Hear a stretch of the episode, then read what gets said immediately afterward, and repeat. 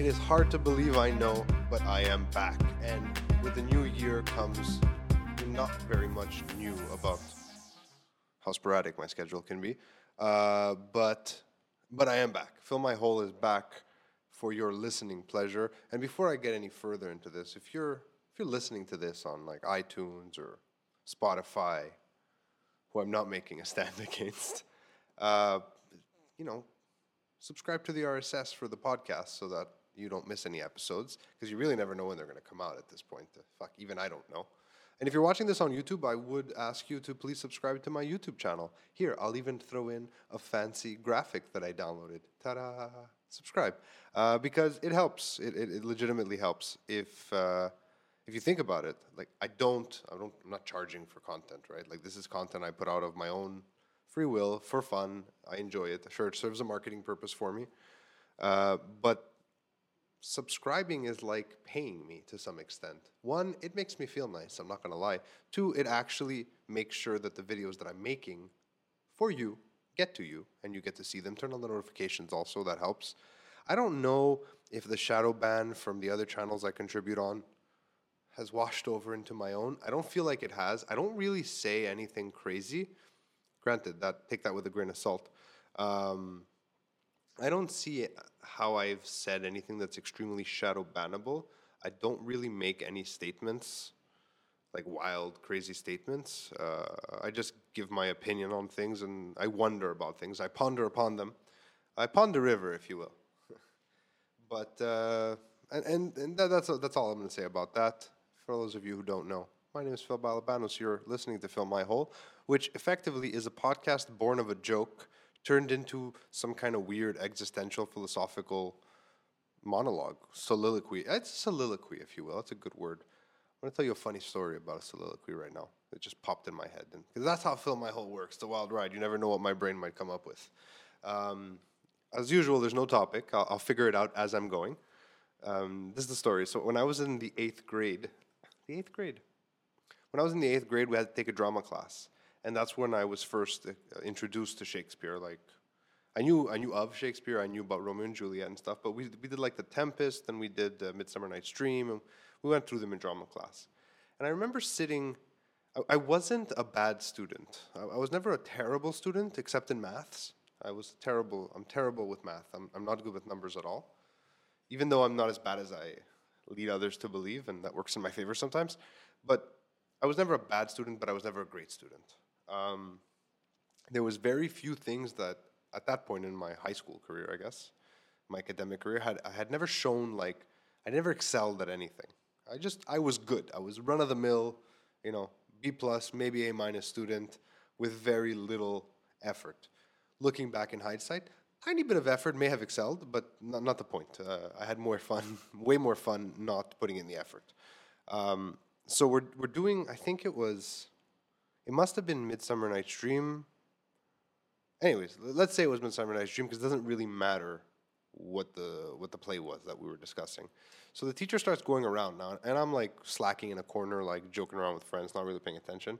But I had read the play, like we were given the play, and I did read it, and I enjoyed it, and it's still one of my favorite uh, Shakespeare plays. I mean, I'm not a huge Shakespeare fan, but it's still I prefer Midsummer Night's Dream to some of the others, and. Uh, the teacher asks me about, I don't remember exactly, like, again, the details here are not important.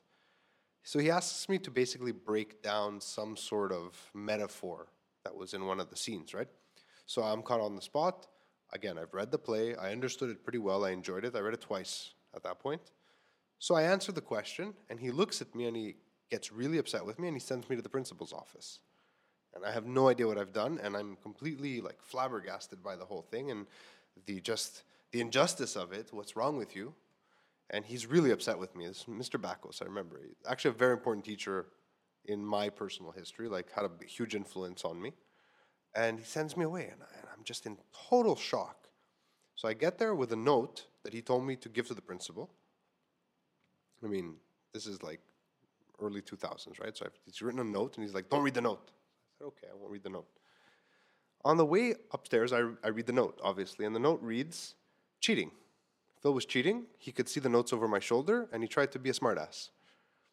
So halfway to the principal's office, like, I'm kind of confused. I have no idea what he's talking about. So I walk in, and I remember my principal. She was a little old lady. She says, "Philip, you know, what have you done now?" Not that I was in trouble often, but I had a smart mouth, and she knew it. And uh, so I tell her what happens. I tell her what happened, I should say. And she looks at me and she goes, "Okay." I go, "And this is the note he gave me to give you." She goes, "Did you cheat?" I go, "No, I just I read the book." She goes, "Okay, so let's go right back down." So we go right back down, and I walk into that class. she sees us both. He sees us both, and he's very perplexed. He's like, "What seems to be the problem?" So she tells him Philip didn't cheat. He just read the book, and he's like, "Okay, sure." She's like, "Why don't you believe him?" He goes, "Because he verbatim said what was in my notes." Now, I'll tell you now. I mean, there's no consequences. I did not cheat. I could not see his notes. I couldn't care less. Couldn't care enough to cheat. I just really understood the fucking the theme, the thematic elements. It just just so happened. And he looked at me and he's like, "Are you telling me that you, in your own words, described exactly what was in my course plan?" I'm like, "I don't know what was in your course plan, so I don't know what to tell you." And he kind of he doesn't apologize to me, but he's like, "Okay," defeated, confused sits me down, and then drills me with like six, seven other questions. And I, like I said, I understood the story pretty well and all the thematic elements. Like it spoke to me in that sense. So I answer them, and he's like, "Well, okay." The principal stuck around at that point, and she watched. She kind of chuckled. He was a new teacher too. He must have been. I mean, if I was 14, he couldn't have been more than like 22 years old. He was young. We were like his first class that he was teaching, and. Uh, I just remember the look on his face when he was like, "What the fuck? Who is this kid? Smartass." And he was he was really hard on me after that. But that was the day that I realized that I had a very natural ability that I could cultivate or I could ignore. Uh, I don't want to call it talent because like I, I don't like the word talent in general and how it's used, but I had a knack for understanding uh, the nuance of, of like of writing, of theater, of of plays, and I guess in, in, inadvertently of films also. And that's kind of the first time I ever leaned in the direction of the arts. I mean, I didn't lean heavily into it. It just I leaned. It was very slight. But yeah, that's a funny story. I don't know why I told that story. Um, we'll use it as a cold open for the episode. Yeah, Phil being punished wrongfully. Speaking of wrongfully punished, uh, this morning, as I'm recording this, we just did the morning show about uh, two hours ago. We finished uh, Francois Legault came out and said, "Hey, uh, look, I was just joking about the vax tax. I don't want to divide people," and and it got me thinking. Obviously, the vax tax was a punitive; it was a threat, right? But I really wonder: was he bluffing, and people called his bluff, or was he fucking serious, and he got too scared by the mass disruption in society that's happened with the trucker convoy? I mean, maybe it's not as big as I think it is. I, I really, it's really hard. That's one thing I will say. It's very hard to get a grasp of how big this movement truly is because the algorithms are feeding me things to aggravate me. So, because most of the things I post are loosely in support of a movement of this kind, not specifically the trucker movement, but a movement of its, a similar movement uh, in, in spirit, right? Because I mean, I have my own issues with the trucker movement because uh, I don't think it actually is a movement. I think it's like 20, 30 different movements that have joined together. So there's no clear, I mean, there's one clear demand, which is drop all the mandates. I get that. But I don't know how, how, how applicable that is when you have so many different groups. And I mean, there, there's a beauty in it too. There's a beauty in the unity of so many different groups coming together. Even if they are some, I mean, there are people who are terrible people at that protest. You can't argue that. Any protest will have assholes, right? Any subsection, any slice of society will have a bunch of assholes in it. It's just a statistical impossibility for them not to be there. So, what does that mean for the size of it? Like, how many people support what's happening? Because I've spoken to people who are very, very pro the movement. I also I mentioned on the morning show. I've seen a lot of people posting on their social media saying, "If you support the movement, let me know so I can unfollow you." And on the opposite spectrum, and it's definitely a spectrum, if you don't support the movement, let me know who you are and I will unfollow you. Now, I think it's crazy to say, oh, you have a different opinion from me, I'm unfollowing you. Uh, I think it's crazy to put yourself in an echo chamber, and I feel sometimes like I am in a weird echo cha- chamber built by the algorithm trying to make me angry, which is why I don't have a clear grasp of how successful or how big this movement actually is. Um, but what I disagree with the most, what I dislike the most, is the idea that you want to be in a forum of people that only share your opinion. So anyone who's basically come out and said on my social media, and it's been about 12 people, I think, as of this. Uh, no, 13 people as of this morning. Anyone who said, if you disagree with me, unfollow me. No, sorry, if you disagree with me, I will unfollow you. I've unfollowed, right? And I don't mean the ones who are for or against. I mean on both sides. Anyone who said, I will unfollow you, I unfollowed them. Uh, because that to me is a sign of your level of intelligence. The, the idea that you don't want to be challenged, the idea that you don't want to be disagreed with, the idea that you don't want to hear this nonsense confuses me to a level that I can't fully articulate. I think you're stupid. If you don't want to be challenged ever in your life, you just want to sit around and be told that you're right and everyone agrees with you, fuck off. I want nothing to do with you. Suck a fat dick, to quote the French. Um, I, I think that is probably the central problem for all of the problems in society. People don't care about dialogue anymore. People don't care about discourse. They don't care about what's right. They care about being right. And they just want to be patted on the back for being right. So they surround themselves by people who agree with them. I have always sought out groups of people who I disagree with. I mean, at some point, eventually, I may start to agree with them. That happens. But I've always looked for people who have a very wildly different view of the world than I do. Um, I mean, that may not be obvious on the morning show. I mean, because I try to not let the show become this. Like, Fill My Hole is its own thing. And because it's on a comedy network, I will always lean towards the joke rather than some kind of ultimate goal. Uh, I know people have accused me often of backing down from Pantelis when he challenges me. I don't really back down because I don't want to have the argument. I only back down if I think it doesn't serve the episode. And it's not like I agree with him on everything, and he doesn't agree with me on everything. Is he way more vocal about it? He tends to be. Um, but again, it's a com. It's it, it's guys. If, if the morning show is the natural evolution of this just thing, the most hated name in news, the realest fake news, on, the only real fake news on the internet, because it's honest about it, then obviously we're not looking to give you hard hitting, journalistic, like investigative journalism hits, right? Uh, hits, not hits, but facts. Like we're giving you surface facts. George is giving you the story, and we're giving you our opinions. If anything, it's an op ed. It really is. Um, it doesn't mean that we're giving you fake news. The news is real, like we're getting it from the headlines. Now, if the headlines are feeding us fake news as a society, I mean, I can't control that. Yes, at that point, you could argue that I'm part of the problem and I'm regurgitating stories. But for the most part, if the story seems wonky, slightly fishy, one of us is going to address that and we at least discuss it and we have a dialogue about it. Sure, it's all in jest for the most part. It's all in good fun. We have had some very serious episodes also. It happens. But at the end of the day, we're taking the headlines, we're having some fun, and we're giving you our opinion, right? Obviously, there's not a lot of fun to be had when it comes to COVID. It's not a very happy topic. It's not something that is easily laughed at. But I mean, the only thing you can do about COVID at this point is laugh a little bit because it's sort of out of our control as regular people. Um, we don't know a lot of things about a virus that has completely upended our world. It's not that we don't know them because we don't have the technology. Like I'm not talking Spanish flu, people a demon came across the land and killed us. Like that's not that's not what's going on. We don't know things because we're not allowed to discuss things. And I'll go to the Rogan example, right? Rogan brings on people who are experts in their fields. I mean, sometimes other experts don't agree with the, with the statement that these are experts. But I mean, he's had people on both sides of most conversations.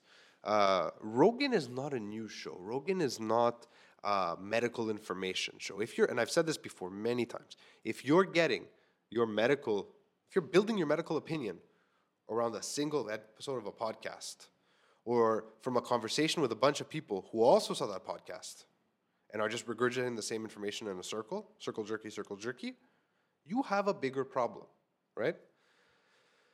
So, why did people come at him so hard if he's not that?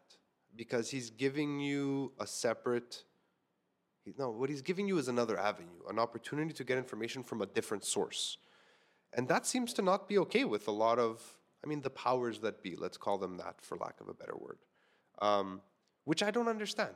If there's nothing inherently nefarious happening, which I'm not saying there is, there's definitely a lot of incom- incompetence happening around. That's uh, absolutely, I will say that with 1000% certainty, the pandemic has been mishandled. That is a statement that is not my opinion. Anyone on any side of this conversation can agree to that. I think, anyways. But if they don't want us to listen to other things, then why? You understand what I'm trying to say? Like, I, I confused myself there, but if everything they're saying is so transparent, why would the idea of us discussing something else be a problem? And, I, and I've asked this to a lot of people, and some people tell me, well, the very fact that they're discussing it takes away, you know, the trust with the go- to the government, which I, I don't think we should have ever inherently trusted the government all the time about anything, not only COVID, just in general. Then you make people question, and then people don't listen, and then we're all in danger. I mean, that doesn't make any sense. That sounds like the the rantings of a madman. Like so. So hold on. Let me let me just try and understand this thought here. Let's have a sip of coffee. Asking questions is bad because it may make you question what you're being told, which you can't actually verify. That's odd. That's an odd thing to say. I mean, I'm paraphrasing. No one's ever actually said that. I mean, I fucking hope no one's ever said that from the government, but it's odd. The idea that we cannot we cannot ask questions even if they're open-ended, like we can't get an answer. I understand. Sure, some stuff we don't know. I still want to ask. Maybe one day down the line you can answer it, but maybe not right now, but I'm, I'm still putting it out there. And that all comes down to how things have been split down the middle, right? It's not really the middle, but you have this convoy of like salt of the earth type people for the most part. These are not professionals for them.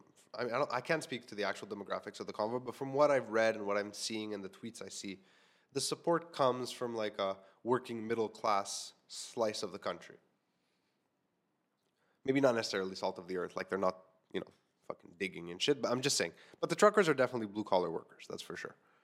So you have this subsection. The subsection that has always, for the most part, been represented in politics by the left, the progressive left, uh, for the working class, the socialists, you know, these people, uh, the, the proletariat, if you will.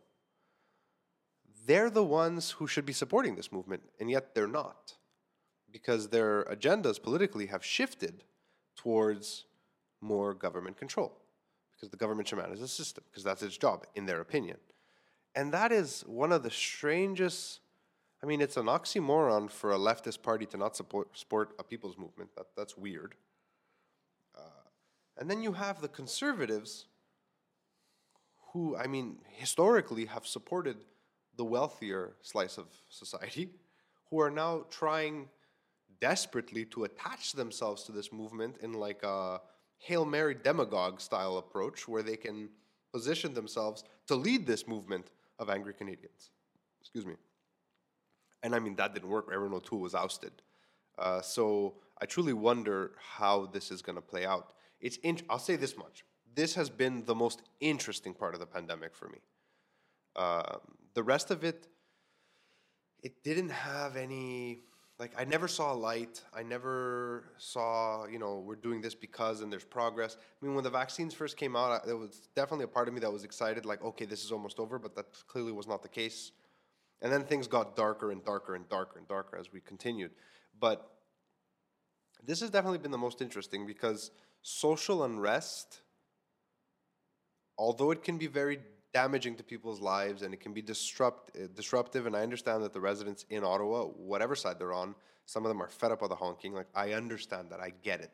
I lived near back when the, the Red Square movement happened in Quebec, where they used to hit their pots and pans. It was annoying.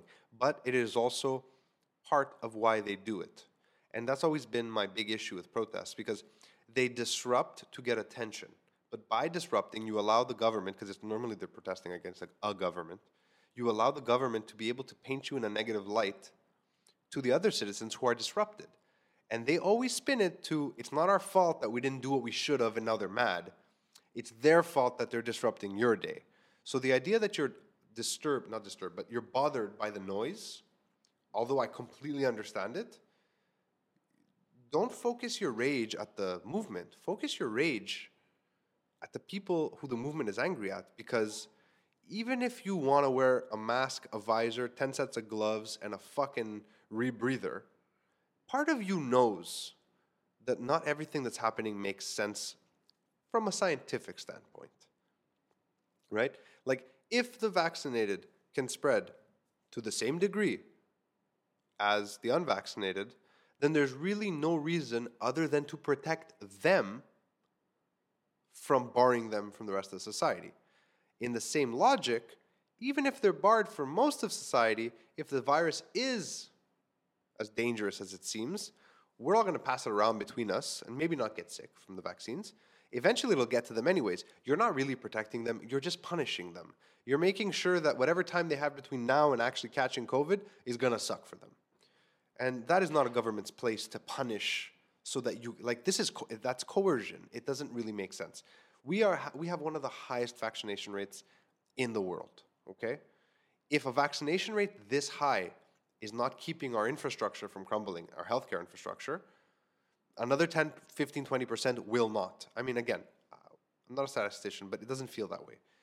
But at the same time, in a Quebec, in a Quebec, in a, in a country, fuck man, god damn it, in a province the size of Quebec, which I think is, sits at 8 million people, which is not very dense, by the way, there's not a huge population density. Sure, the Greater Montreal area is quite dense, uh, nothing in compared to other parts of the continent, really.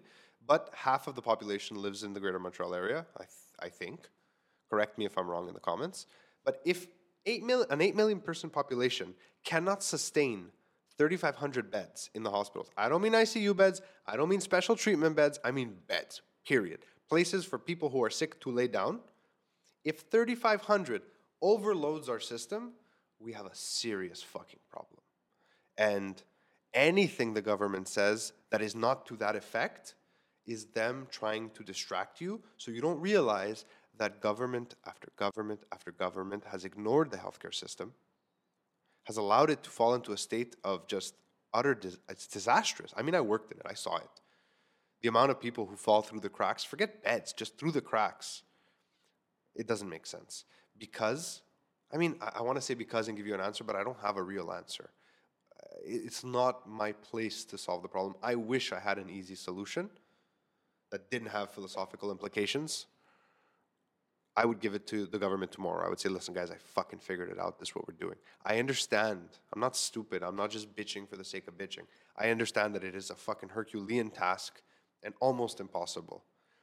How do you rebuild something without tearing it down? Because you can't tear it down because we always need to have it going, right? So, because. So I said because. Because, in my opinion, the administrative side of the system is overinflated eats up too much money and does not allow the bu- it restricts the budget from going to places that are important. I used to do one of the I, I did a lot of jobs when I worked for the healthcare system. I worked at the CLSC. For, it used to be called CSSS, Centre de Services Sociaux en Santé. Is that what the S's were? Hold on, I can't remember. Centre de Services Sociaux et Santé. Anyways, CSSS de la Montagne is where I worked while I was in film school, and I stayed there for a few years after. I mean, I won't get into the details of how that happened. Uh, it was another life, and I've done it on a podcast, I've done it on a vlog, I've, I've told the story many times. I was an administrative. I was an administrative agent, uh, admin class 3, which is like the lowest, like entry level, right? Don't need much education. You're more or less either, you know, filing papers, working in the archives, again, filing papers, or you're working at the reception, dealing with clients.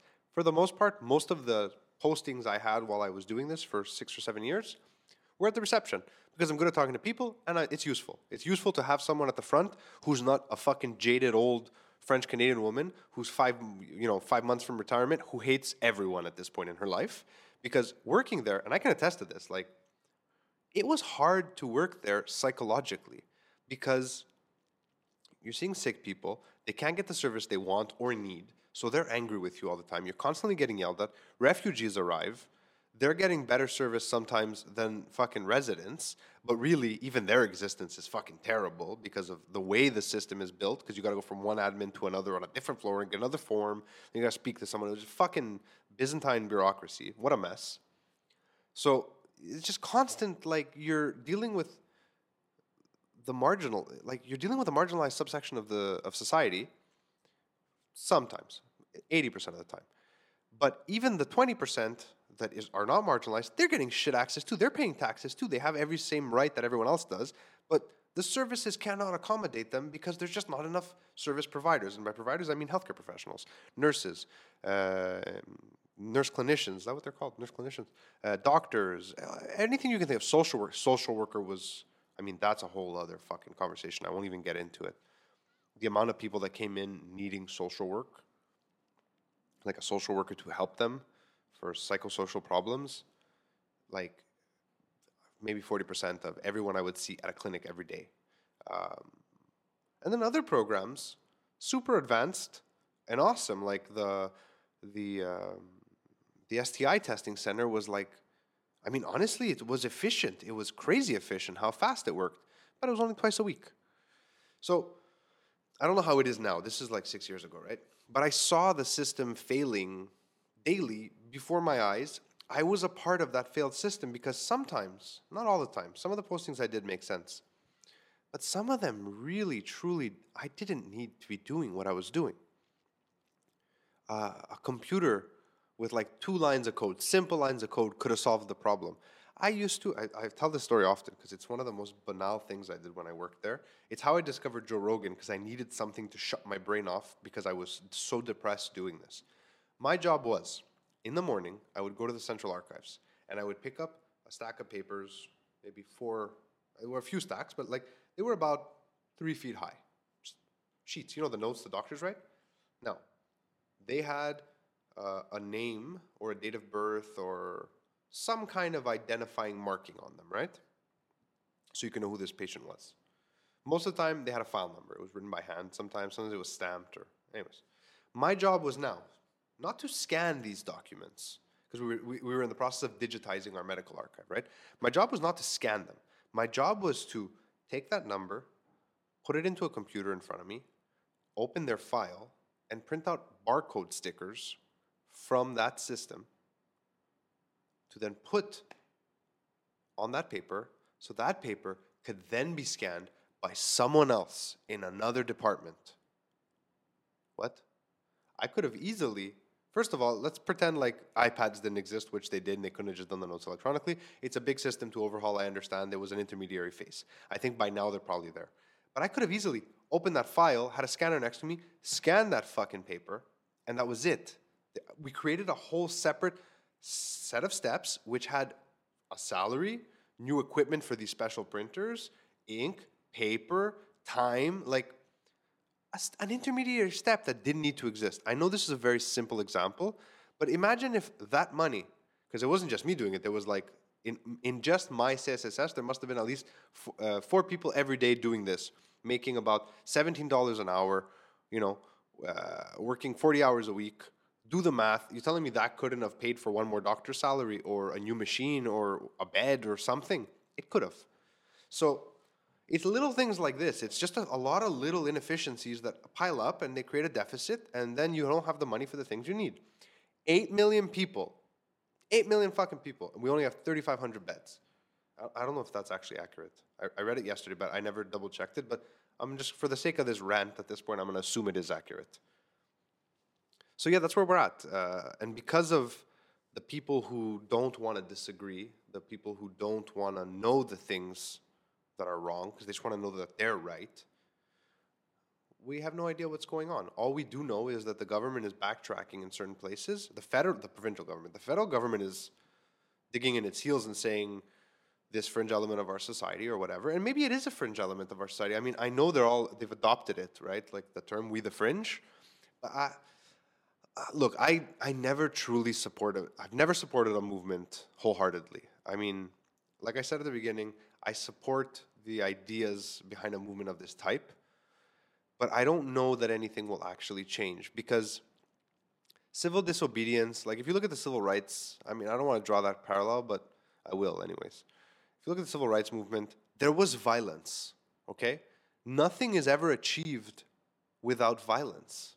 So I don't want to see violence. And I know that them just staying there will probably lead to violence eventually, but the wrong kind of violence. It won't be, you know, the, the government gets fed up and sends in the RCMP or the fucking military and oversteps for a Western nation, a civilized Western nation, especially fucking Canada. Can you imagine seeing tanks on the parliament to fucking Tiananmen style? Like, if that were to happen, this government would be done. Like, it would be done instantly. So I don't think that'll happen. What I think will end up happening is the people who don't support, especially the residents of Ottawa, I think there may be clashes there eventually, and that's anathema to the whole point of this movement because it's supposed to be about unity. But how do you educate someone who will not listen? How do you educate someone? And I don't mean educate like this is the truth. I just mean how do you give. Sorry, you know what? I'm going to rephrase that. How do you explain your position to someone who's not willing to hear it? They're not interested in hearing another opinion. Whatever they believe is what they believe, and that's it. It's become dogmatic. People's opinions on the pandemic have become like religion, and that's really, really frightening. I was raised Greek Orthodox. I went to a Greek Orthodox school. We used to go to fucking church. We say our prayer every morning. I'm an atheist. Okay? I went, I experienced what religion can be for someone with many positives, and I'm not shitting on it all the way through. At some point in that, you know, evolution of me as a person, religion and how I viewed the world just they didn't I couldn't put them together anymore because I need more information always. So the idea that you cannot question something because you have to just take it on faith, I'm not okay with that. Um, and a Christian might tell me that it's because I never truly understood faith, and maybe that's true, but I wasn't able to ask that question, so you know, there's that maybe I'm an agnostic. I don't know. I don't. I think I'm pretty much. I'm. Yeah. I kind of wish I was an agnostic. I have a pretty nihilistic view of existence, so I'm pretty sure I'm an atheist at this point. Um, eh, hoping that I'm wrong, right? Because you know, who doesn't want to live forever? It's a great selling point. Honestly, they should make T-shirts. Um, so worshiping this this position, this opinion that you have, as though it's like the word of God you must know deep down that that's wrong. And all these like snarky, uh, clever, like, oh, you're unvaccinated and you're going out. Like, you know, these fucking memes that people post, or then you have the other one, hey, sheeple, why don't you guys bow down, bow down, sheep? Like, who are you fighting? I'm confused. Are you fighting the disinformation or are you fighting each other, right? I think people don't even know. That's the biggest problem with our, especially the millennial generation we keep acting as though it's okay that we're being fucking bitches because we never had to struggle and we're soft. But the fact of the matter is, sure, we never had a war or famine, but like we came up in some of the strangest fucking times of the last 70 years. Not to discredit a fucking world war, that was weird, but in terms of the Western world, like we entered the job market, people of my generation. First of all, we, we experienced 9 11. Like we were old enough to see it and understand what was happening, and young enough to be so frightened by it that we didn't know what to do. Right? I was 13 or 12 when 9/11 happened. Um, then we entered the job market when, you know, the crisis happened. 2008 crisis happened, and as we were entering the job market, most of us, way overeducated compared to previous generations, except for the Gen Xers, realized that our diplomas weren't actually as guaranteed as we thought they were because Gen Xers all had diplomas and they were already in the workforce, many of whom were incompetent, I assume, because statistics. and so you have all these people with like degrees, like some of them have master's degrees and in fields that don't really have jobs associated to them who are doing random stuff. I mean, I'm not a good example, like I won't use myself because I went and I did a trade because I found something I really loved and that's what I wanted to do. But so we enter a crisis. There are no jobs for us. I mean, there are some jobs, but there are not as many jobs as there are us. Then we start to realize that okay, we we create this like hustle culture, this entrepreneur millennial hipster shit on Instagram. Social media explodes, and we've built these online businesses. You know, we're trailblazers in that sense. And then the pandemic happens, and we realize, oh, we're never going to buy a home. Like, because if you think about it, I was talking to someone, they're like, what do you mean you can't buy a house? You're just not making enough money. I'm, that's really not the case. That's not what's happening. Uh, would I love to make a lot more money than I'm making? Yeah. I would also like to work less than I'm working because I work all the fucking time just to make enough money to be okay. Um, so, give and take, right? Like, I want to spend time with my kids. I can't work fucking 70 hours a week. And I've been working since I was a kid. Like, I'm not a stranger to work. I've done very, very unpleasant jobs, like labor intensive, right? So, I'm not lazy in that sense. Contrary to what other generations would say of my generation, but they're just confused. They think we're Gen Zers. So, I mean, that's a whole other thing. So, I was talking to someone and they said to me, You just need to make more money. I go, Listen, uh, you, how old are you? They're like, I'm 55. I go, Okay. You have a home? Yes. When did you buy it? They're like 25 years ago. It's in a nice neighborhood. It's a nice home. It's a big home. I go, what did you pay for it? They're like, we paid a lot at the time. It was about $180,000. $180,000. So the cost of a home in, what did I say, 25 years ago? So like 1995, let's just say 1995, was $180,000, okay, for a nice home in a nice area. Not a starter home, a home. What the, the millennial moms call a forever home, okay? $180,000. That same home today costs a million dollars now. It's not the only thing that's gone up in price. Forget the fact that we're adding new, um, new what's the word I'm looking for? Expenses, new expenses like telecommunication stuff that didn't exist in 1995, like cell phones and data and all that shit. Okay, which at this point you need. It's not like I oh I want to have a cell phone. You need to have a cell phone and internet.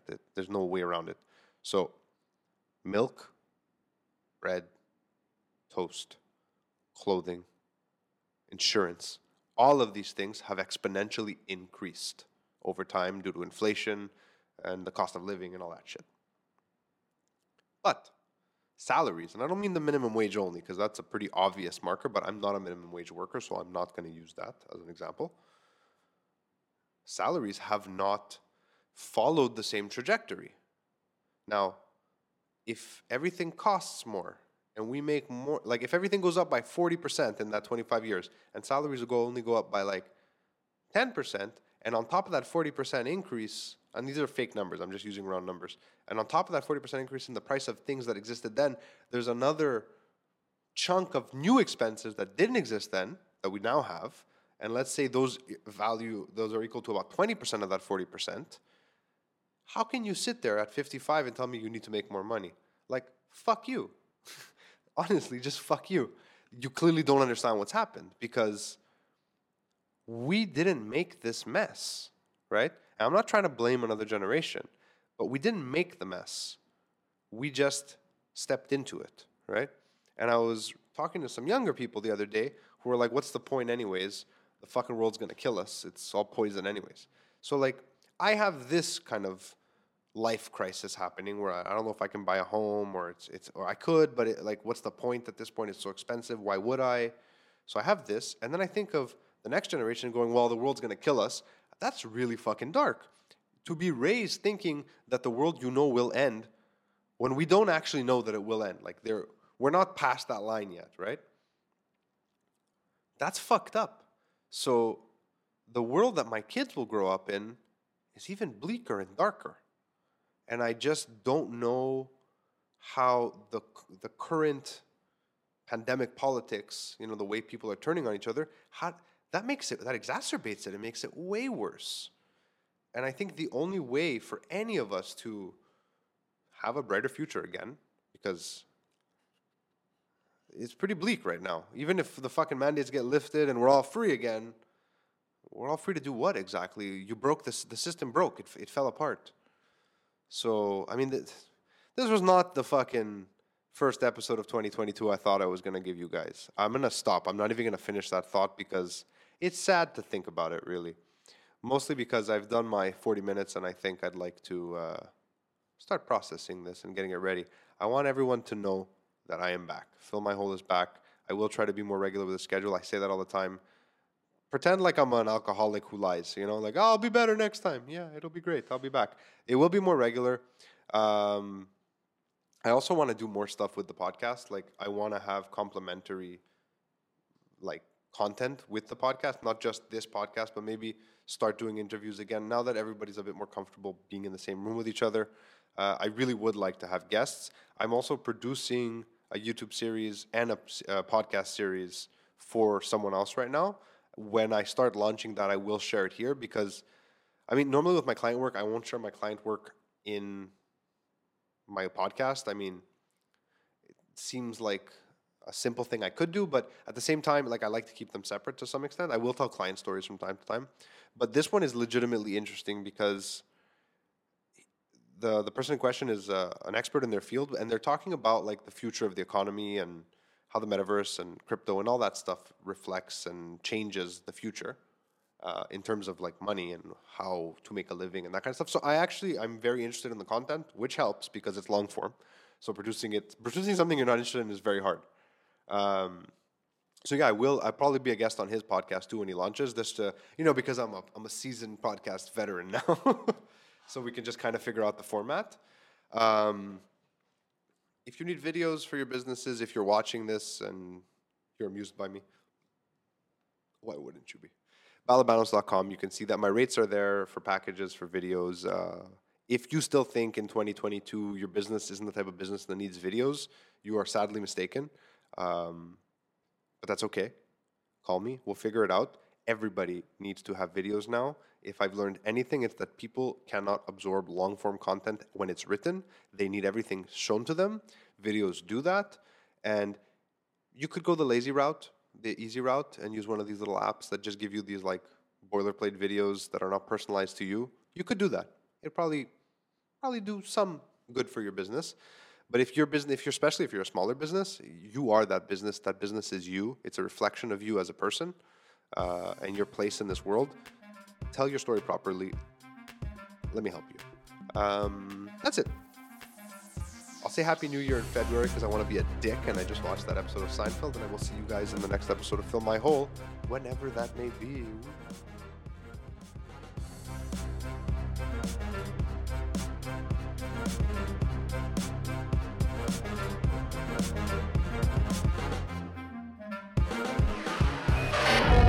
Fill My Hole This podcast is available on YouTube in its full video form. If you're lazy and you don't want to Google it and you don't want to search on YouTube, balabanos.com, hit the podcast section. You can subscribe directly to the RSS feed there. My name is Phil Balabanos, and I'll see you next time.